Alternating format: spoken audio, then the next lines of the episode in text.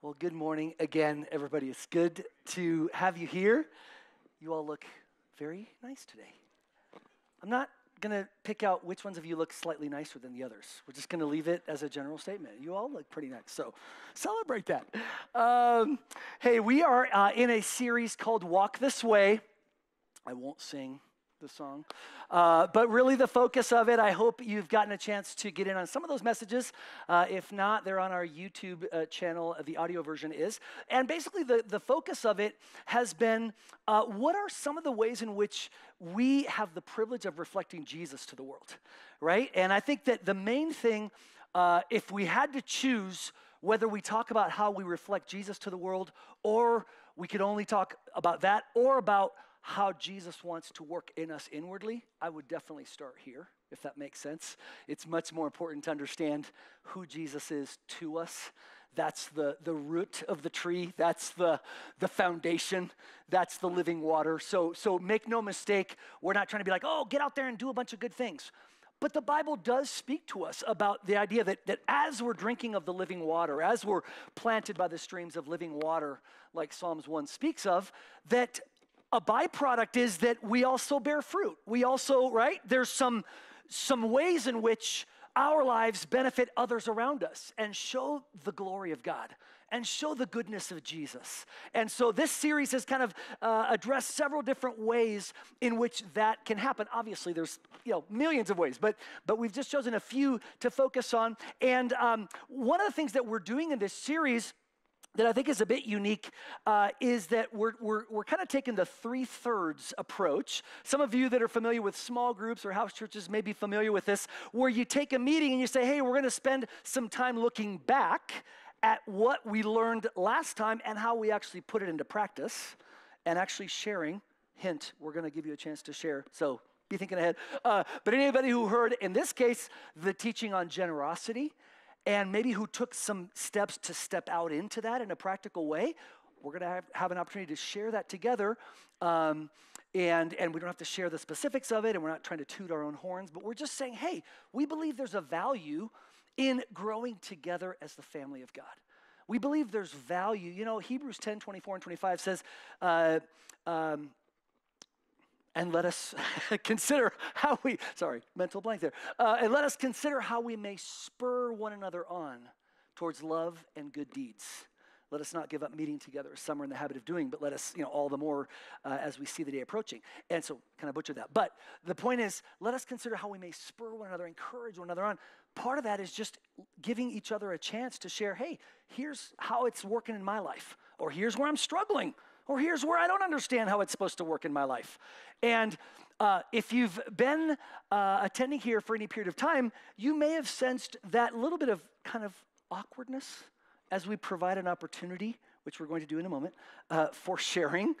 it's not normally what happens, at least in most Sunday morning experiences that I've been a part of around, you know, in my uh, life story. And, uh, but we believe that that awkwardness, th- there's something so valuable on the other side of it that we're willing to make time for it. Does that make sense? So I don't want anybody to think like, do they not know how awkward this feels? Yeah, we do. Trust me, it feels awkward to like not fill in the gap of the silence. But we believe that actually making time to hear each other and how God is working and the Lord develop in us together as a, as a faith family an actual, can you imagine if we start caring more and more and more about how God is working in somebody else sitting down the, the row from us? And we're not just leaving, well, I don't know. I don't know if I really felt fed this morning wow, what if we left the doors going, oh my gosh, that person and that person and that person really got rocked by the Holy Spirit. And I'm so excited because God met them. And man, maybe this week wasn't that great for me, but maybe next week will be my week. But man, can you imagine the incredible blessing that that would invite from the Lord if we love each other that way? And if it's not just about, let me get mine and run, you know, we're like a bag lunch mentality. Let me get my message and I'll just apply it however and whenever I feel. I think God is just challenging some of those paradigms and just saying, hey, I don't want that. I want you to sit down together as family to the table and, and, and, and be patient, right? Not just, you know, in a physical way, but even spiritually as each other is eating of my word. And, and be more and more interested in how I'm revealing myself to somebody else. And guess what? That might come around And all of a sudden, we're super blessed by something somebody shared that we weren't even expecting. So, just so you know, it's on purpose. So, hopefully, that's of some comfort. Okay. Um, so we're going to look back. We're going to look up at God's word and what He has for us today. And then we're actually going to end uh, with looking forward and have an opportunity. We're going to pray together and we're going to just let the Holy Spirit speak to us for a minute about hey, is there anything from what we looked at in God's word today that He already is kind of planting seeds of how we can put that into practice? Of how he wants us to step out in obedience. And again, this is not our time to boast or to aggrandize ourselves or to whatever. It's just sharing to make ourselves accountable or to say, okay, Lord, like I'm going to take a step and I'm trusting you to meet me as I step out. God's calling us to be a church not based on knowledge, but based on obedience to Him. So, does that make sense? Okay, so we're in that series. A couple weekends ago, Pastor Dan taught on uh, generosity and the power of generosity. So I wanted to have uh, an opportunity. We've got a couple of handheld mics, uh, and if you are willing to share, again, I don't want to steal your treasure in heaven by you saying everything, all the details, but if you um, are able to share, if you stepped out in obedience in some way, what did that do in your heart? What did that do in your spirit? Or how was somebody around you blessed or impacted? How did they encounter Jesus through your obedience to God's word? So I know that's a lot there, but anybody willing to share, even in some tiny, tiny little way, how you stepped out and how God met you there? Dan. So I'll start and let you guys know that we're trying to apply this stuff in our personal lives as well. Um, and so for for this, in, in, during the last two weeks, uh, my wife and I actually met a couple at a barn sale. It, it was like a garage sale, but they had a barn. We went, met this couple. Well, this particular week, I got to actually take him out to lunch. Um, just chance meeting. Um, I just invited him to lunch and paid for his lunch and we had an incredible conversation. And I believe God is going to do something incredible through this relationship because this is a, a gentleman who formerly was a pastor that now sat across the table and told me his, he is agnostic. And so um, we got done with the lunch though, and I was just sharing what's happening here at Shine Church. And he was like, Oh my gosh, I want to hear more, but I have to go. And so now we're going to go golfing. Um, and I will po- probably pay for his round of golf. Um, and I'm just looking forward to seeing what God is going to do. And it just came from going to a garage sale, or in this case, a barn sale, and inviting the guy to cover his lunch. And it was amazing. So good. So good. Thank you, Dan, for sharing that. Somebody else. How has God? Yeah. Adrian. Well, this is kind of funny, but Helios and I were just laughing because we were talking about this the whole drive here. And so we're laughing that this is the lesson today.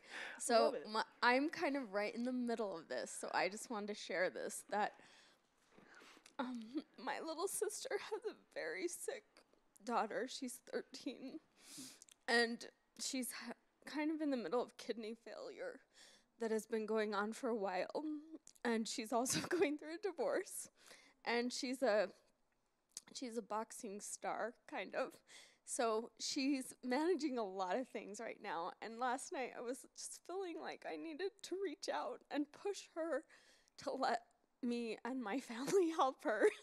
And so right now I'm right in the middle of trying to do something more because I can see a need that I don't think I and others are able to do enough for. And so my prayer right now is that God helps show me the way. And I sent her a message last night that was very kind of big sister stern, like, hey, stop trying to do this yourself.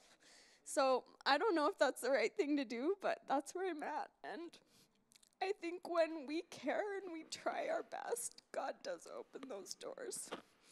Mm, that's so good, Adrian. I love that. And yeah, sometimes I think I think you're I think you're being led of the Lord in that loving, like, hey, because sometimes the first by default response is, no, no, no, I'm good.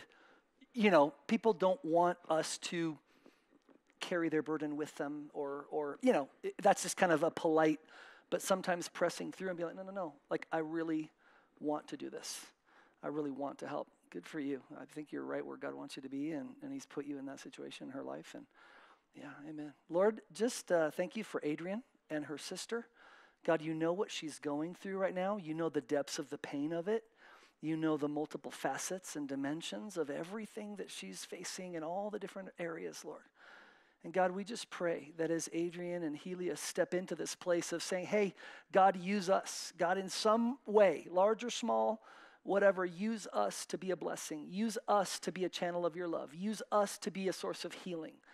God, we pray that you would just guide their steps, that you would resource them, that the, that the floodgates of heaven would open and would flow through them into her sister's life. And that she would just know that she's loved, that she would feel more than ever your presence. God, that her eyes would be just able to, to see you in a whole new way and, and just come to trust and love you if she doesn't already. God, we thank you for it. Hmm. In Jesus' name. Amen. Thank you so much for sharing. Thanks for letting us be a part of that, even through praying. Somebody else going through, maybe it's like you said, something that you're going through right now, uh, that God's placed you in a place to, to step into a, a generous role. Oh, yeah, Tom. Last week, uh, we had the privilege of um, allowing two of our good friends to say their wedding vows once again. Mm. After how many years of marriage? After 37 years of marriage. And so we uh, hosted that. 30 people sit down. We had to move some furniture. so, partly, uh, I guess, the gift here was hospitality and servant's heart. But what I got out of that, and the pastor who delivered the message in the service, it just went right to my heart because we're talking about a renewal of vows here. When we first get married, we all go through this Hollywood style love and romance and passion, and we don't know what we're getting into. well, this couple had been through hell. He was struck with an addiction. I worked with him getting through that, mine as well. And they survived a near divorce. And so here, years later, they agreed to reunite and restore the, mess- the marriage. And that message uh, struck home, I think, to everyone in that room that had been married for X number of years because we all go through the same thing. And that wedding ceremony uh, spoke more to me than most weddings do because of the reality of the experience of having to go through life struggles. So I got blessed so much that way because I was right there with them, been there, done that. Praise God to His glory. Thank you so much for sharing that, Tom. Thanks for stepping out in that way. And, you know, it's interesting, when you did that, there was like a collateral blessing effect right? Where you didn't you didn't open your home to say well i want to be blessed you know like okay how will i be blessed through the, you stepped out in the father's heart of generosity to bless them and yet you found yourself blessed and i guarantee you you're right. I bet the, the words from that were spoken about marriage actually strengthened a number of other relationships. So sometimes we don't know you know our act of stepping out can actually not only bring blessing back to us, but actually have a, a ripple effect. One more? Is there one more? Over here. Hi, um, my name's Jade. This is my first time here, actually. yeah, um, but I'm I'm actually from Utah, um, but I've lived here before. I just wanted to try out this church, but I think it's amazing that everything that everybody shared. Um, I just wanted to share that before I left Utah. Um, so I have this mutual friend, and I ran into him at a concert, and he was sitting down, and he had really bad anxiety, and so I started praying for him, and he got right up, and you know everything was okay, but.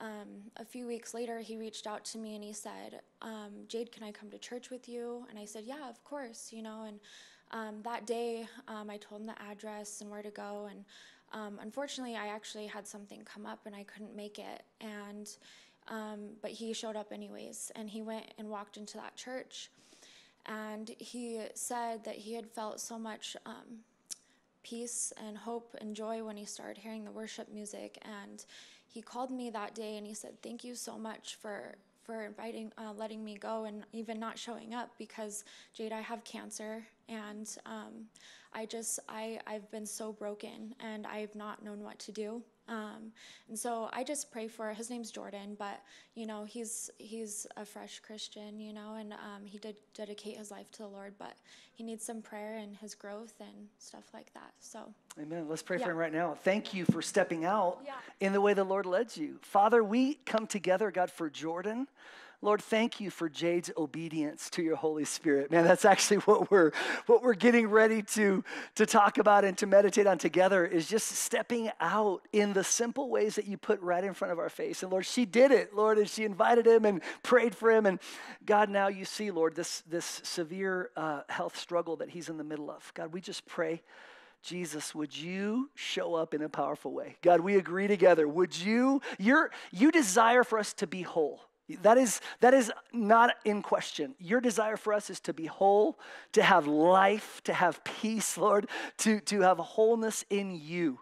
So we're praying that you break the curse of cancer, that you just flood into Jordan's body, flood every, every cell, every molecule, and just accomplish a miracle that he would truly know that, yes, of course, his soul is most important and his relationship with you, but he, he would know that you also care about his physical body, that you also care about him as a whole person, God. Accomplish something so beautiful in this story that many people would be caused to, to worship you. Many people would be drawn to trust you. Many people would be drawn that this story would, would have a ripple effect once again of you revealing how good you are, Jesus. We pray that and we agree together in the precious name of Jesus. Amen. Amen. Thank you so much, Jade. Thank you all for sharing that, guys. I, I hope you find that valuable. Again, to me, that just encourages my spirit as I just hear from different ones because we're all unique.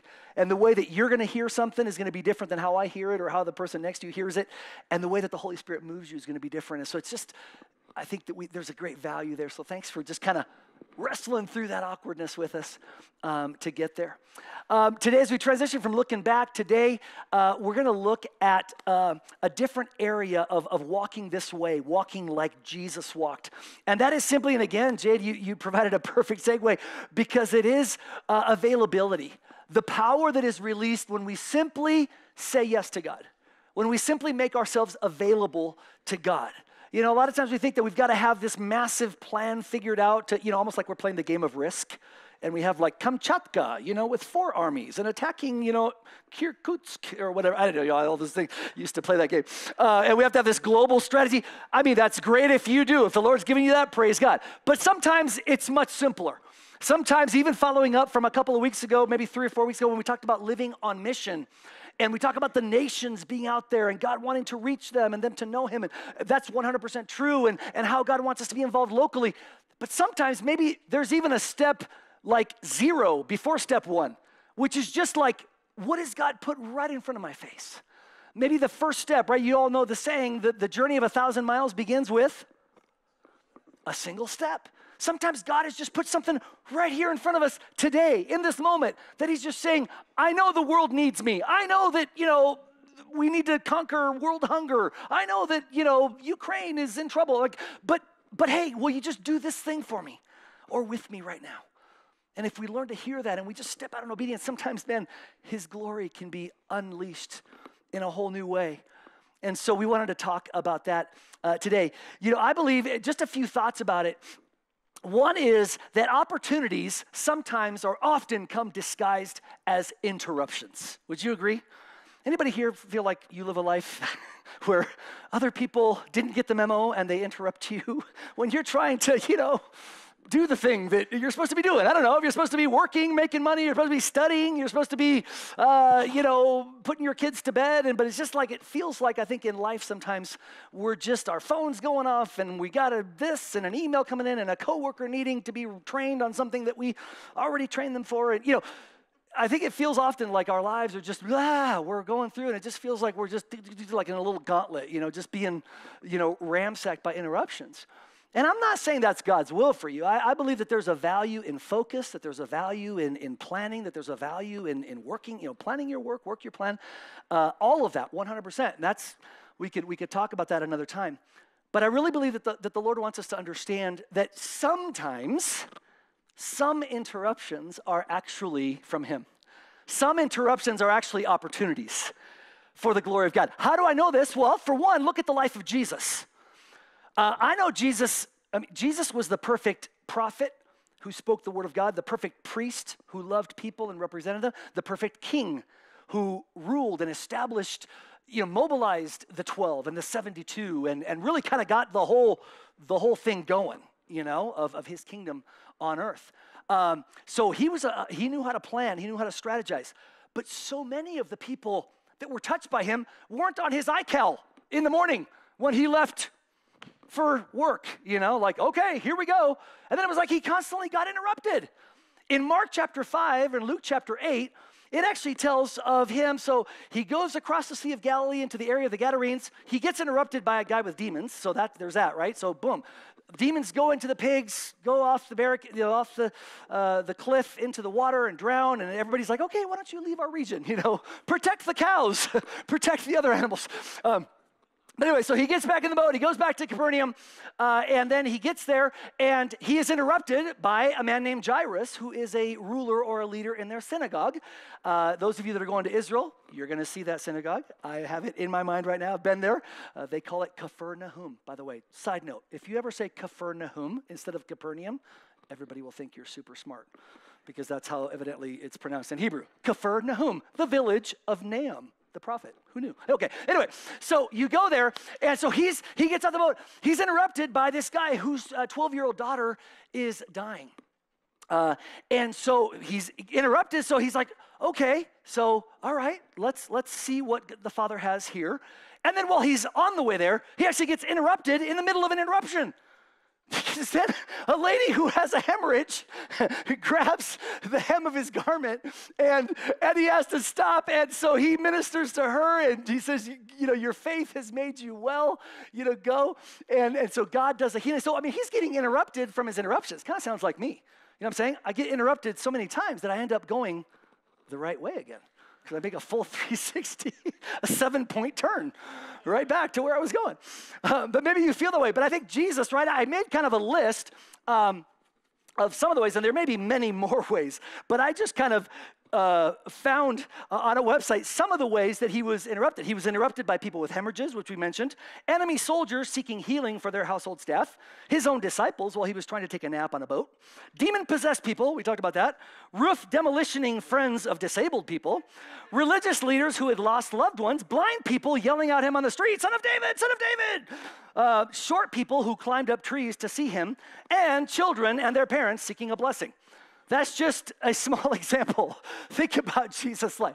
So he, clearly, he understood that part of the Father's design wasn't to always know everything that was coming. Uh, of course, he's God, and so, you know, I don't want to get into all the theology of, you know, omniscient and all that. But I, but I have a feeling that Jesus, as the man, may not have always known exactly everything that was happening, but he was ready to respond to those interruptions and ready to discern what was from the Father and so many of the people that he touched Many of the people whose lives were changed forever. Many people who, who were blind and received sight, who were broken and received healing, who were lost and were found, were as a result of him being willing to recognize an interruption as an opportunity from God. And I believe that God wants us to learn the same. Um, you know, there's a couple of books um, that have, well, my mom bought me this book because she thought I read books, right? Um, so it was called The Noticer. And it was all about uh, some, it was fiction, but it was some guy that basically lived in this town and he walked around and I don't know, maybe he was independently wealthy because it seemed like he didn't really have a job, but he just kind of like went to the diner and went to the, you know, coffee shop. And, but his whole thing was he just noticed. He just slowed down enough to notice and to pay attention to what people were talking about and to conversations that were happening between maybe a couple that was arguing or maybe someone who had lost a loved one recently, or maybe someone who had a who was worried about a decision that they were making, and he was able to, in those moments, uh, potentially step in and just speak a word of encouragement, or just usher a smile, or just be a source of encouragement or, or, or comfort to someone. And I believe that God is, forgive me, I believe that God is saying sometimes it's about slowing down a little bit our speed. If you're like me, man, we're just like bam, bam, bam, right? Just going, getting her done. Um, and I believe God's saying, hey, slow down. There's a book I have not read. Uh, wow, I'm talking about a lot of books I haven't read um, called Three Minute God. Three Minute God. And I don't even know if it's that great a book, but I think the premise is great because it's about, they say basically, um, excuse me, three uh, mile an hour God. And it basically is the idea that most people walk at about a pace of three miles an hour. And it's about saying, you know what, in this life, so often we want to run. We want to run from one place to the next. We want to run to the next assignment. We want to run to the next business opportunity. And that's okay. There's a time to, to run and to really be efficient and get it done. But sometimes God is saying, hey, what if sometimes I want you to slow down and walk with me and pay attention to other people and listen, right? There was a priest, somebody forwarded an article or a little uh, YouTube clip to Dan and I about a, uh, a priest in training. I, am guessing he was Anglican because it was kind of in England and, and Scotland. But he ended up being assigned to Scotland and going to this, to this parish, and he met with the, the senior pastor there, and he was like, Okay, where's my office? And the pastor was like, Your office? Well, yeah, my office. It's like, it's, he opened the door. He's like, out there, it, this is your parish. This is the village. Go, go and meet people and have tea or whatever they do in Scotland, you know. Uh, you know, get to know people. Slow down. Engage in relationship. Get to know their story. Man, God's calling us, I believe, as his sons and daughters to say, hey, sometimes, not always, sometimes I'm inviting you to slow down just a little bit and become available to some of those interruptions or some of the people around us to kind of, in a sense, walk our parish. Can you imagine the power released if each of us recognized our little cul de sac or our little street or our little neighborhood as part of our parish? And as we're engaging with our neighbors and they're fertilizing their lawn and we're fertilizing ours, or they're, you know, doing whatever, putting new flowers out in the springtime or whatever it might be, and we're talking, just slowing down, just noticing, just listening with an ear Lord, how do you want to how do you want to minister? I believe that incredible power will be released. What about this? I believe that God wants us to know that prayer is the starting point for being effective in making ourselves available. Prayer is the starting point. Marcus uh, was in our teaching team and he said this Your intimacy with Christ is the preparation for evangelism. My intimacy with Christ, my relationship with the Lord, is the starting point. It's the fuel, right, for evangelism, for making myself available to the Lord. It begins and ends in that soaking with Jesus. And I believe that as we soak with the Lord in prayer, um, it, it really produces and it cultivates three C's in us. Three C's. The first one is compassion. I believe that as we soak in the Lord, it cultivates compassion in us. And again, these are C's that, that help us move out in availability to the Lord. In Matthew 14, verses 13 and 14, we read of a moment in Jesus' story where he had just found out that John the Baptist had been beheaded. And John the Baptist and Jesus were cousins on, from an earthly standpoint family, right, through, through Mary and Elizabeth. Uh, and so there was, there was no doubt a natural affinity, as you might feel for your cousin. Uh, in addition to that, Obviously, John the Baptist was the one who was sent in the spirit of Elijah to pave the way for Jesus. So he was the one that was like preaching, you know, repent, repent, for the kingdom of God is near. And, and he was baptizing people in the Jordan. He was really that, that kind of plow, you know, kind of going ahead of Jesus, the Messiah. And so, on two levels, on a personal level, on a ministry level, can you imagine the hit that Jesus took? Literally, you know what hit me with, with this particular reality? A claymation retelling of this moment. Have you ever seen claymation, like the little clay? But there was this claymation of this story, and it showed Jesus hearing the news that John the Baptist had been beheaded and saying, You know what? I need to take some time. I'm going to go and pray all night and get away from it all. And it just made me go, wow. Sometimes we just think of Jesus like this robot that, you know, doesn't feel anything and is just so, you know, whatever with the kingdom of God and I don't feel pain and I don't, you know, and I don't think that's, I believe Jesus was all God and all man, right? He felt hunger and sadness and tiredness and grief and he felt what we feel. He's able to relate to us as a priest, as a high priest. And so can you imagine what he was feeling? And maybe he was, can you imagine perhaps, I, I'm speculating a little, but I'm guessing he might have felt like, man, I need to just step back for a minute. Can I just, can I just, have you ever felt like that? I just need a minute. I just, man, I know there's stuff that needs to be done. I know there's people who need me. I know there's the kids that are needing their dinner. And I know that this, but I just, man, moms, have you ever kind of like put some bathwater on, lock the bathroom door, and just hope, you know, just tiptoe? Nobody hear me. Because, you know, as soon as like you relax, there's like alarms that go off. Mom is relaxing. Let's go attack her. You know, we need it. We all need something simultaneously. have you ever felt like, just need a minute? I just, you know, whatever you're going through. Maybe Jesus was in one of those moments. And so it says these words, if you can put that back on the screen. Um, on hearing this, the news that John the Baptist had been beheaded, Jesus slipped away privately by boat to be alone. I believe he needed a minute. But when the crowds discovered that he had sailed away, they emerged from all the nearby towns and followed him on foot. So when Jesus landed, he had exactly what he wanted a huge crowd waiting for him. Seeing so many people, listen to this, his heart was deeply moved with compassion toward them. So he healed all the sick who were in the crowd. Oh, man. Guys, that's the Jesus that we serve. That's the Jesus that lives in us. That's the Jesus who loves you and me. That's the Jesus who understands when you need a minute and when you're interrupted. He went through it too. You know, and even in the midst of, of what was probably a moment of grief in his life and of, I don't know what he fully experienced, but you know, he, he went across and he saw the multitudes. And, and that word, uh, moved with compassion, it literally in the, uh, the Greek, I, I, won't try to pronounce it, but, but it means that he was moved in his inward parts, especially the heart, the lungs, the liver, and the kidneys.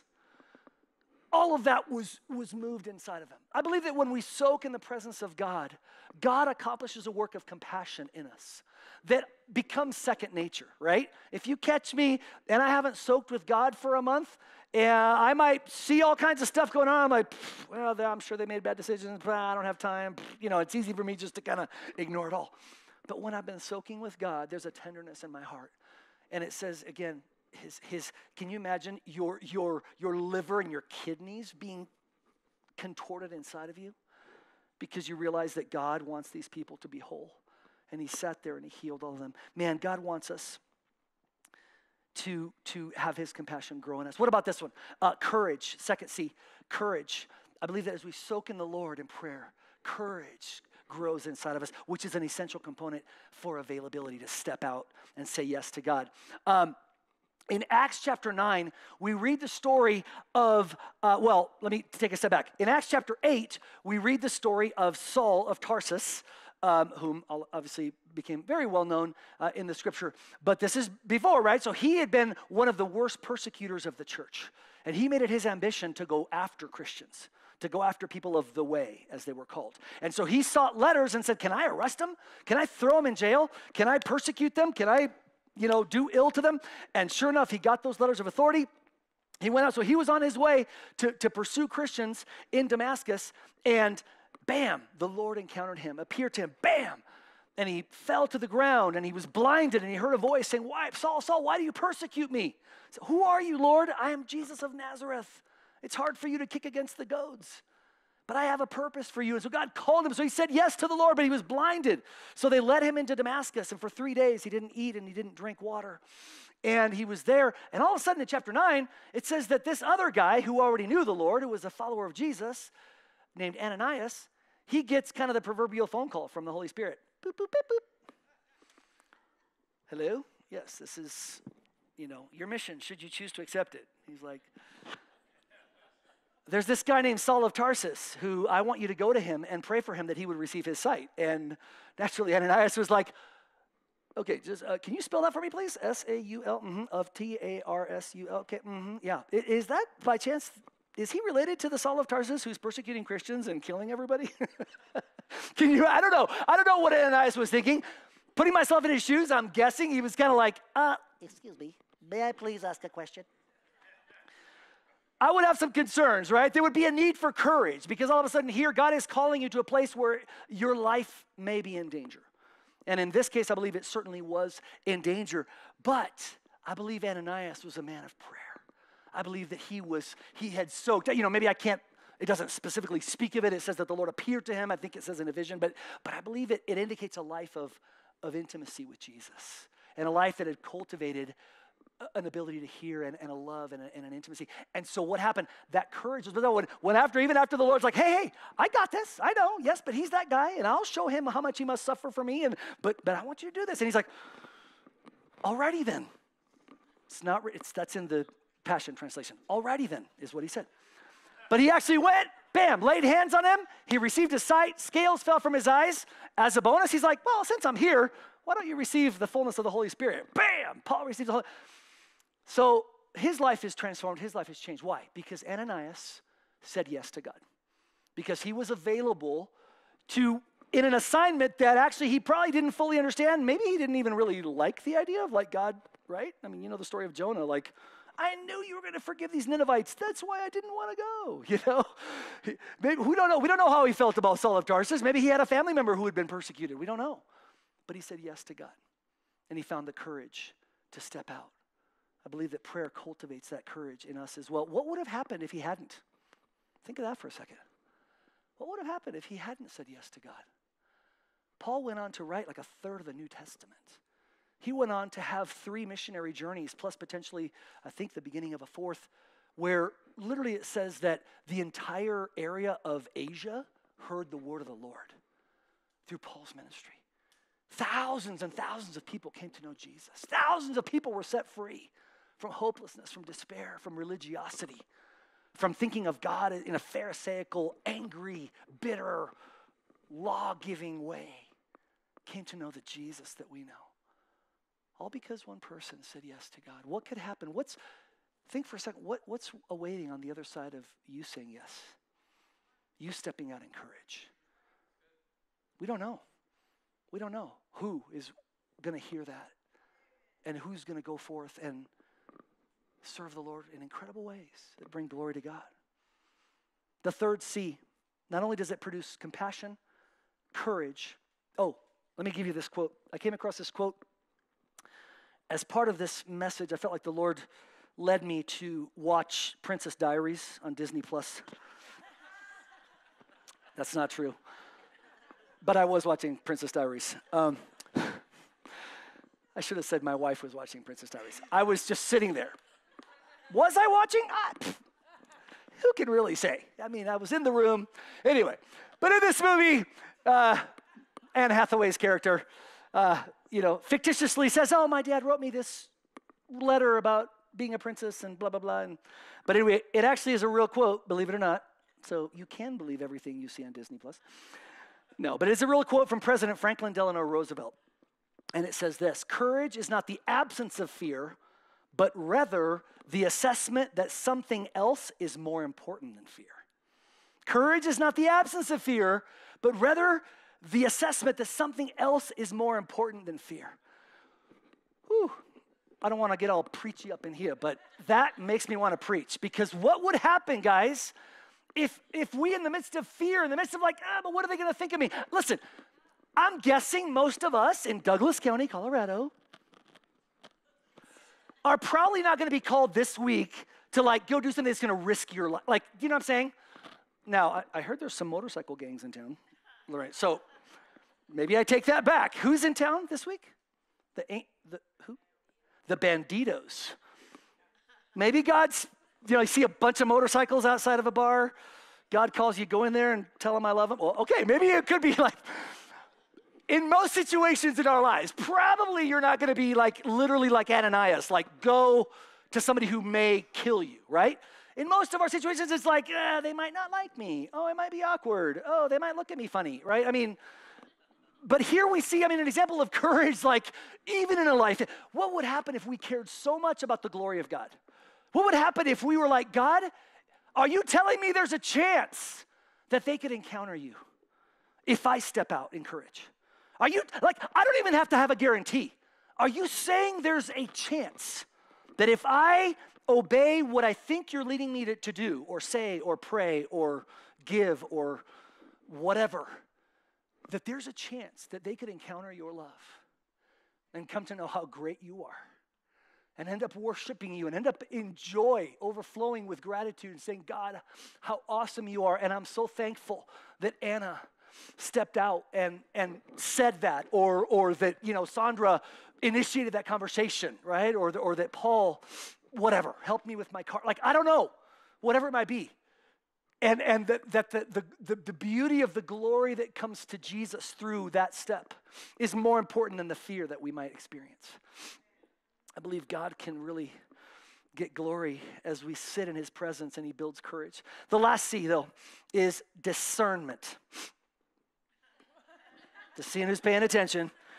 There is, I didn't say they started with C. Guys, I said there are three C's. So discernment. Okay. knowing, knowing what matters to God in the moment. This is so important, guys. If we're to really be effective in availability and saying yes to God, because I don't know about you, but I have, oh man, I think we're all programmed to have a certain view of what's important and what's not. And in the ministry, it looks like in church, in the church world, it looks like, hey, a bunch of people is always way more important than like one person, right? Like a church of 5,000 and being on staff there is way more of a glorious thing than being on, uh, on staff at a church of 250. You know, does that make sense? Like there's just natural calculations right? Being a part of a, a band that is signed uh, in Nashville is far more important than leading worship with my sister at a church. You know, right? Like we have a, a natural understanding of what is glorious, what is important, what is significant, and then what isn't. And I believe that so often that isn't the way Jesus sees it. And we need this discernment because if we're going to operate by our natural mind, we're going to miss out on the things that God is calling us to step out and do that matter to Him and that He will reward because he rewards obedience, right? 1 Samuel 15 22, Samuel is having this conversation with Saul because he didn't get this.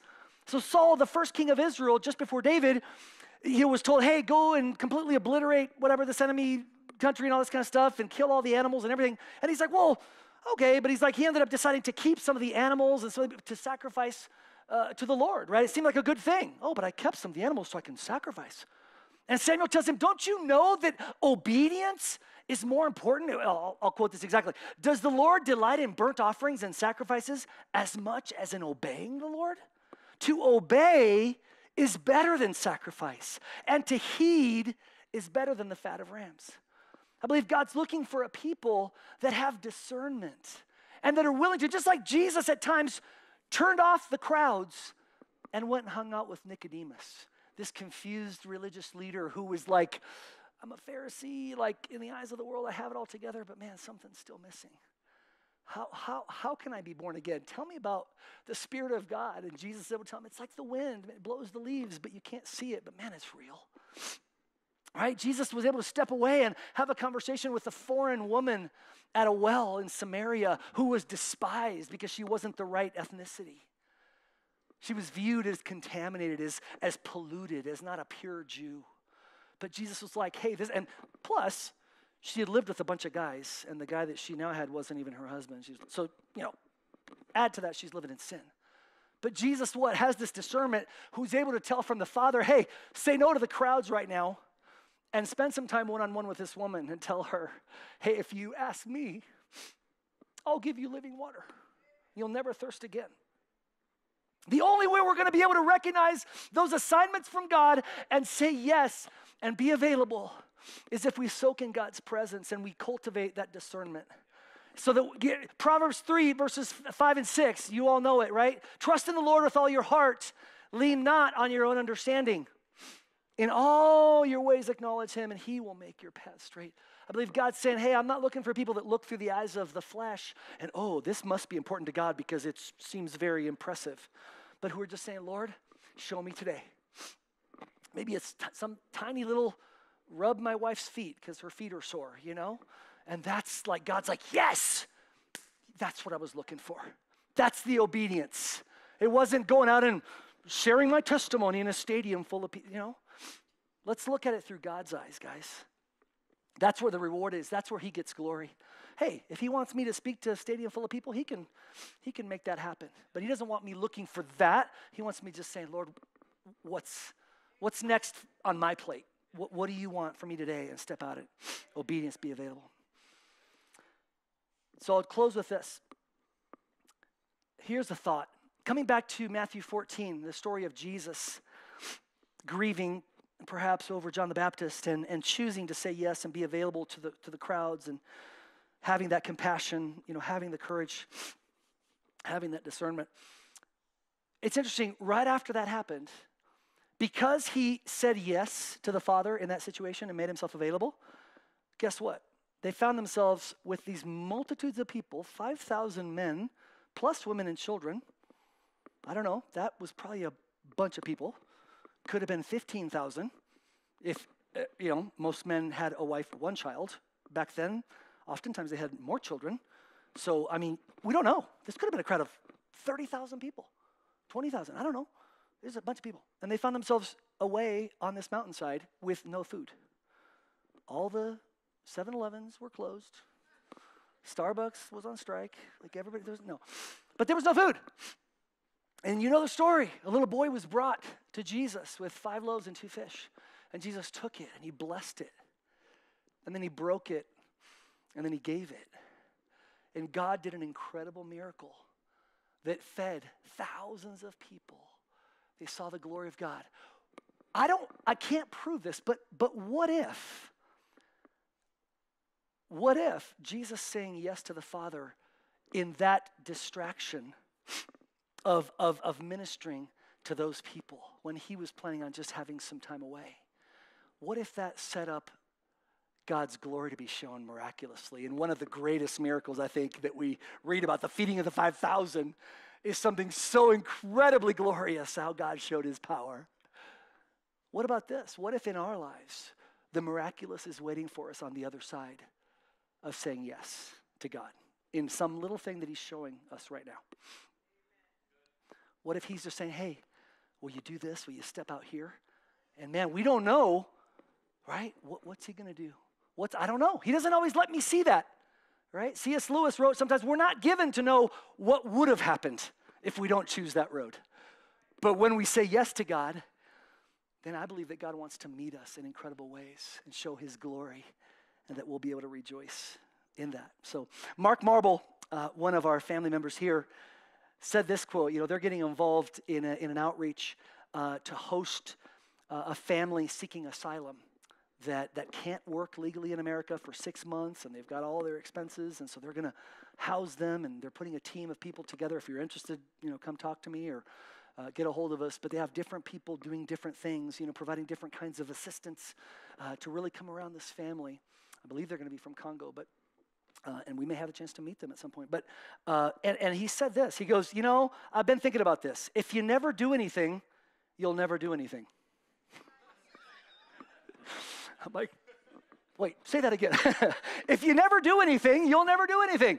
Sometimes God is saying, Hey, the moment is now. Like, you know, I can always, oh, well, tomorrow, Lord, ask me again tomorrow. You know, can I, is there a snooze button on the Lord's word? Maybe sometimes God circles back around, but sometimes that was the moment. Sometimes that was the opportunity, and God was like, well, it's okay. I got somebody else to maybe cover that, or, or I don't know how that works. But God is saying, man, will you say yes to me today? Will you say yes to me right now? So here's what I want to do um, we're going to pray, and then um, I just want us to have a couple of minutes just to listen uh, to the Holy Spirit. And uh, I, I maybe as as I've been speaking, as we've been kind of delving into this, God's already kind of nudging a little bit of an area of your heart, like you already kind of know something, a relationship that God's saying, hey, would you be available here? Or maybe it's an area of your life that God is saying, hey, would you slow down and pay a little bit of attention in this area? Would you be available to me? And guys, we don't have to like over spiritualize this. Maybe God's saying, hey, mow your grass, DJ. Your wife's been asking you to do it for like three days. Be available before you leave for your anniversary trip this tomorrow. You know what I mean? Like, like hey, God, God cares about all of it. Don't, don't think you have to come up with some super spirit, but maybe it's just an area that God say, hey, would you be available? Would you discern my word? Would you step out in courage? Would, your eyes be and your heart be filled with compassion? So let's just pray, and then we're just going to take a couple of minutes. If you sense something uh, that God is moving you to, you don't have to share all of it, but if there's just an area that you feel moved by the Lord, I believe there's power in sharing and just kind of putting that out there, right? Sometimes the word of our God oftentimes speaks first, like, here's what I'm gonna do, and then he does it, right? God told, hey, the Lord does nothing without revealing his will to the prophets. So that God likes to say it and then do it. And I believe that we're made in his image, and sometimes he says, hey, make yourself accountable. Say, like, you maybe don't have it all figured out, but like, I feel like God's moving me in this general direction. And all of a sudden, guess what? We're accountable to each other. We can be praying for each other. We can come back next week or in a couple of weeks and share how God met us. And we're beginning to trust the Lord. We're beginning to walk in obedience. So, Father, thank you for your kindness to us. Thank you for wanting to involve us in your kingdom work. Thank you for caring about every area of our lives. Lord, you care about our kids their education. You care about our jobs. You care about our finances. You care about our neighbors. You care about our parents. You care about our marriages. You care about our relationships and friendships. You care about our walk with you. You care about others in this area that don't know you yet. You care about the ends of the earth, the nations across the world, people groups, Lord. Your heart is full of love. And Lord, you don't push us into things. You lead us, you invite us into things. You're not a rancher, you're a shepherd. You don't drive the herd, you lead the flock. And you are wanting us to be a flock that knows your voice, and you call us each by name. There's not a one size fits all. There's not a every sheep has to do exactly this thing the same way. Lord, you're a good shepherd and you love your sheep and you call us by name and, and we go in and out through the gate that is you and we find good pasture. So, Lord, I pray right now if there's any heaviness through anything that I've shared or anything, if there's any sense of like guilt or shame or manipulation or like, oh, I've got to go out and do a bunch of stuff for God, Lord, wash that away right now in Jesus' name. Lord, you understand margin. You understand all of the things we're going through. You understand the busyness of our life. Man, there is no shame and no guilt in your word. It's just life. It's just, you know exactly how we need to hear from you, what we need to hear.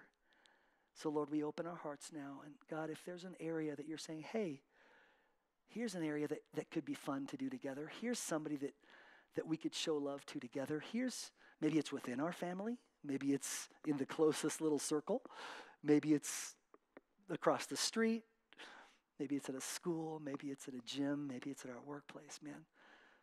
Lord, we just want to stop and listen and ask for your directive, God. You spoke to Ananias, you led your son Jesus. Father, would you lead us now? We're ready to listen, we're ready to obey. So we listen to you now.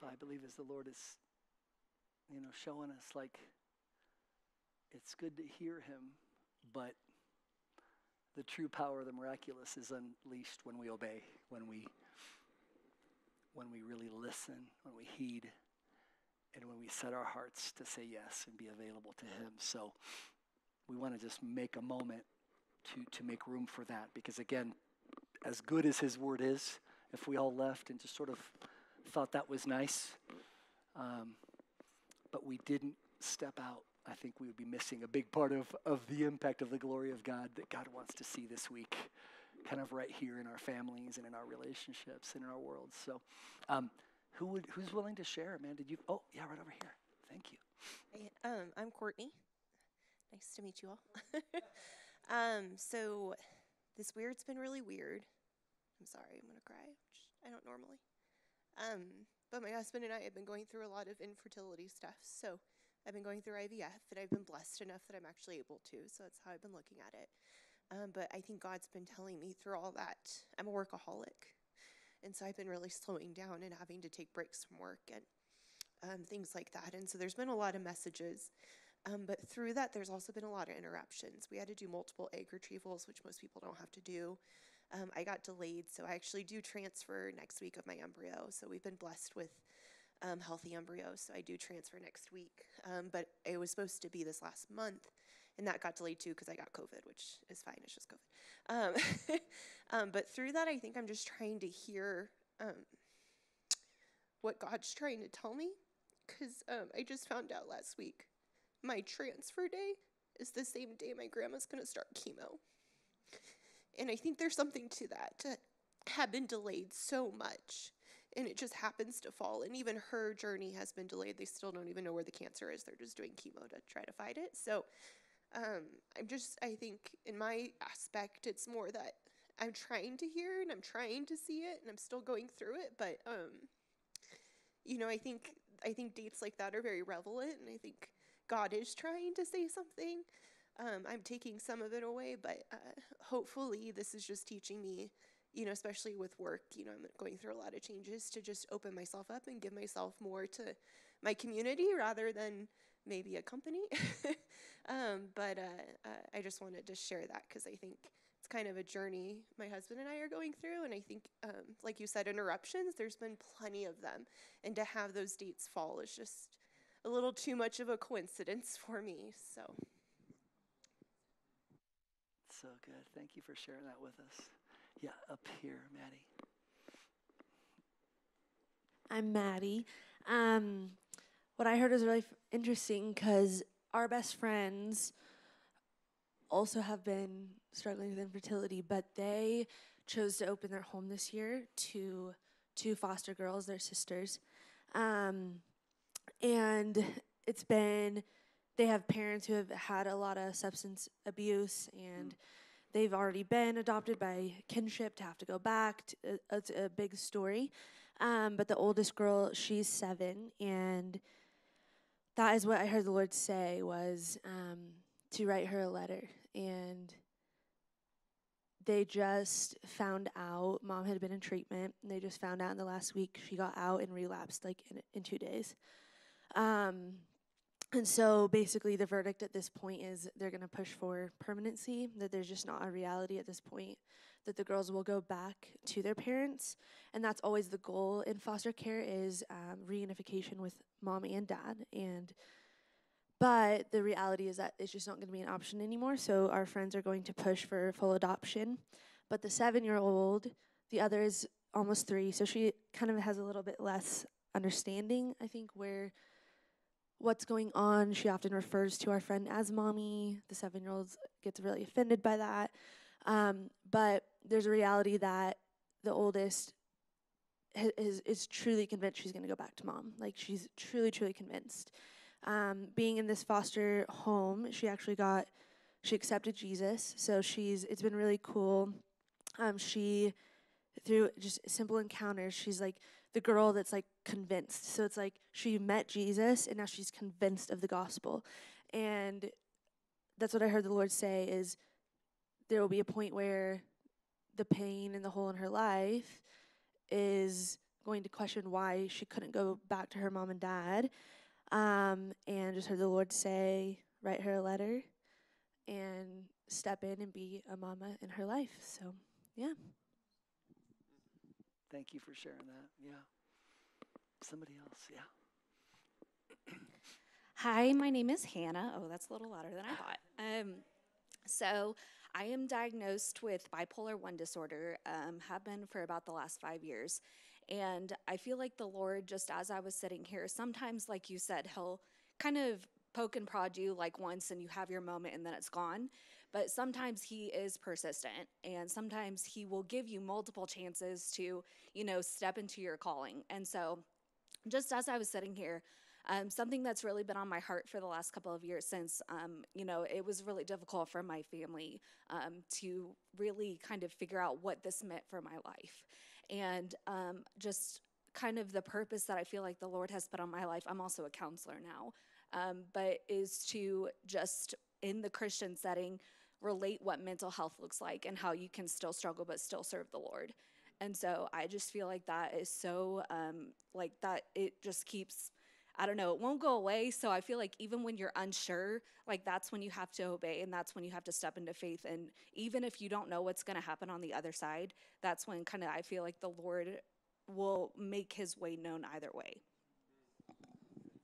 So good. Maybe even that availability to to truth or to right to kind of facing something that we've been kind of holding back on on saying and the Lord saying, "Hey, as you face it, I've got healing in store. Or I've got a process. I'm going to meet you." And thank you for sharing that. Yeah. Hi everyone. I'm Tyrone Clark. Uh, I have a interesting story to share. I think it might be helpful. I'm um, I, I own a company, and uh, I had an employee. Um, and after a number of years, he started getting into alcohol and drugs and started doing a lot of bad things, and we had to let him go. Um, he ended up going to jail. He um, had some hor- horrible things that happened in his life, but um, I had even given him uh, some money to help him, uh, but he uh, never paid it back, and everybody didn't like him. And after years, I ran into him, and Seven told me to give him a job. And my staff was really mad. And, and I was really kind of taken back at how angry they were with me. I remember them being in my office and just staring me down and say, Don't hire him. I did anyway. And uh, something felt like to do that. And so today, he is fantastic. He is so super organized. He cleaned up his life. He's one of the best people we've ever had. Um, so I just want to say that if you have a husband or somebody in your family or who goes in a different world, really dark, and um, to step out for helping somebody, even though I had so much opposition, and even to the point where I questioned myself, like I might lose the morale of my staff by doing this. But look what happened today. So anyway, I hope that's helpful. So good. Step being available to say yes when the Lord was was putting that in your spirit and seeing the fruit of that. Mm. That's good. Anybody else before we close? Hi, I'm Eli. Um, so I just got recently asked to uh, lead a house church, um, and along with the Ensigns. Um, so the Pattons, um, most of you guys know them. They uh, had left for Texas, and me and my wife Brittany, um, she's in the nursery, but um, you know we're kind of new, and so it felt like the Pattons were like a big shoe to fill, and we're just like we're new to this church make, come up with all these excuses. We have a new baby we're on schedule and all this other stuff. But um you know we prayed and prayed about it just like you say like um and it gave us the courage it gave us the um you know the compassion and everything and i just prayed on asked what asked the Lord what you need me to do, and He just said, listen, you know, and like um, just be a leader and listen. So we came up with uh, Matthew 6, 25 through 34, just about, we talked about don't worry. And it's crazy how much that impacted that group on, on that Saturday. And, um, and all I had to really do is just bring it out there and just listen. And that's really a big thing for me um, to learn, is because I'm like a big problem solver. And um, now he's kind of, I feel like he's kind of working on just listening. And then that's what we talked about also is how much of a blessing Shine Church is, is like for people like Anna and, and Jade and everybody, especially people that are new. It's so easy for us to step out and be vulnerable because it feels like a family here and we're all going through the same thing in, life. So, yeah, man, it's just every day's learning experience. You just gotta pray, listen, and and and go through with it. It's cool. Thank you so much, Eli, for sharing that. God meets us sometimes just as we're stepping out of the boat. You know what I mean? Like step on the water. but Lord, oh, so good. Anybody else? It's uh, 11:33. So technically, I have no legal ability to, you know, your contract with Shine says you can leave at 11:30. So you know we are three minutes, but Dan. Or I, I keep trying to talk God out of making me say this, but uh, you mentioned Godspeed, that video that somebody from this church sent to us. First off, if you have something you've read or the video you see, send it to us because we love seeing what God is doing inside of you. But um, that video convicted me as well. And when he talked about the parish, um, I, I, felt like the Lord told me, and when you had us just praying that quiet time, I just felt like the Lord really just confirmed in my heart that my neighborhood is my parish. Um, and how many times do I go for a walk and there's people outside their house and I just walk right on by? Matter of fact, I try not to make eye contact. I, and um, and I really feel like God is saying, "Hey, that is the people that I've put you in the neighborhood with." Um, and so I I'm gonna be very intentional about being being available to going and just introducing myself to maybe neighbors that I haven't um, and just see what the Lord wants to do in the middle of that. I uh, haven't been real good at that, and so um, that's when I feel like God is speaking to me in regards to availability. So good, so good. Hi, I'm Rosie. Um, so that what Pastor Dan just shared just kind of hit me because when we were praying earlier, just being quiet, I was like, so what else? What do, what do you want me to do, Lord? You know, like, okay, you know. And he goes, I want you to walk around your complex and pray for everybody. And I was like, oh, okay. And that's not very hard. You know, you can just take time and walk. And I do try to walk before I go to work because I just sit all day and then I just feel like I got to get up, I got to move around. So that's what I was told to do. And I just feel like that is a really cool thing to do around your neighborhood. If you are going to walk your dog or just walk with your your spouse or your kids or whatever, pray. Pray for your neighbors. You don't know what's going on in their lives, you know. Pray for the children that are there. Pray for the the marriages and the single people and everybody, you know, the elderly.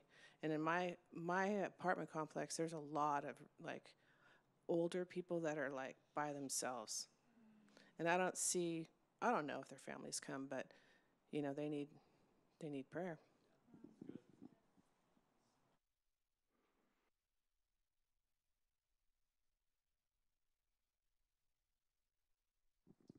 Hello, I'm Tommy. Um, so I work at Chipotle um, as one of the managers, and so my yes, Chipotle is manna from heaven. Um, but most of the people that I work with are high schoolers and college students. That's the age group. And probably a whole third of our crew is either like homosexual, transgender, all the different terms. Um, and so it's, there's me and one other girl who's a Christian. And so it's definitely, um, it's easy in the sense to make myself available because I'm like the only person to be available in that way.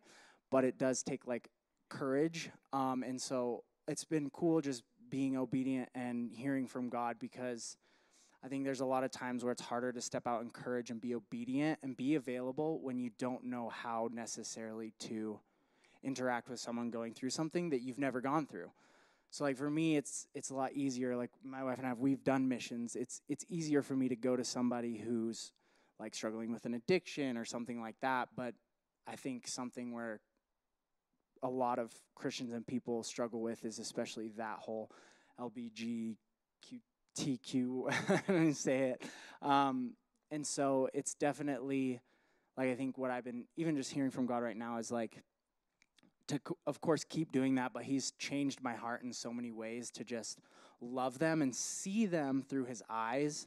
Um, and just sometimes like being courageous is like, okay, God, I have no idea how to interact with this person or talk to them or even sometimes like it's harder to love them and like how do you do that in a way that they could understand um, and so just like god make me available relate things to me where i can just be available to do that and it's like this is uncomfortable because this is something that i don't know.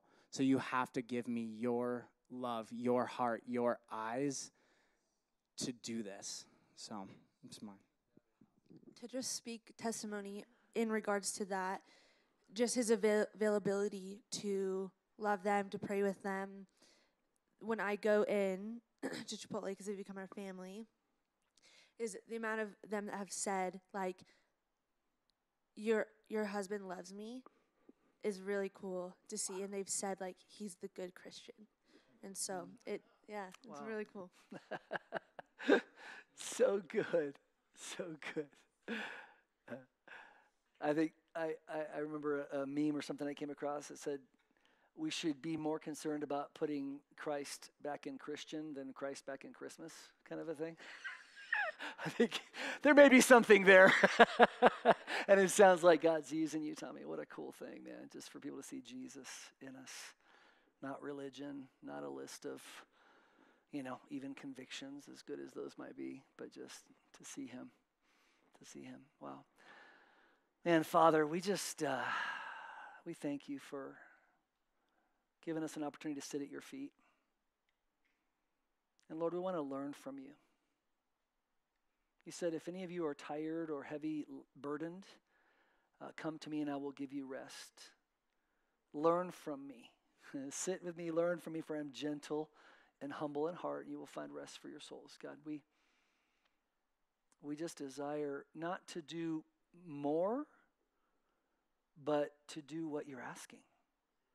Sometimes that's doing less, sometimes that's doing nothing, sometimes that's doing a lot, but when it's with you, there's life in it. When there's with you, like Tommy said, you give us, you give us a, a, a bridge, an approach, something. You give us an idea that's birthed from your love, from your heart. It's not out of duty or out of guilt or shame or trying to earn something. It's just birthed purely out of your love for someone.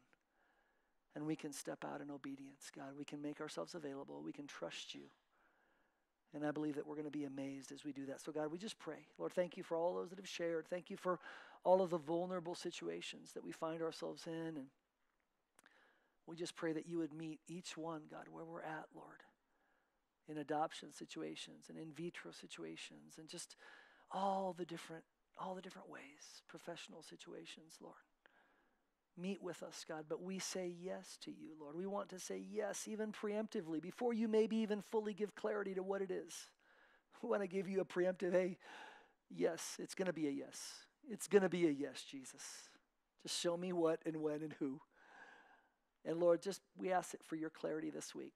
Give us a specific assignment. Give us something that we know is from you. Let us partner with you in it. Let us see you meeting us there. And may others come to know your goodness, God. We thank you for it. Thank you for the power of your Holy Spirit. We commit ourselves to you in Jesus' name. Amen. Amen.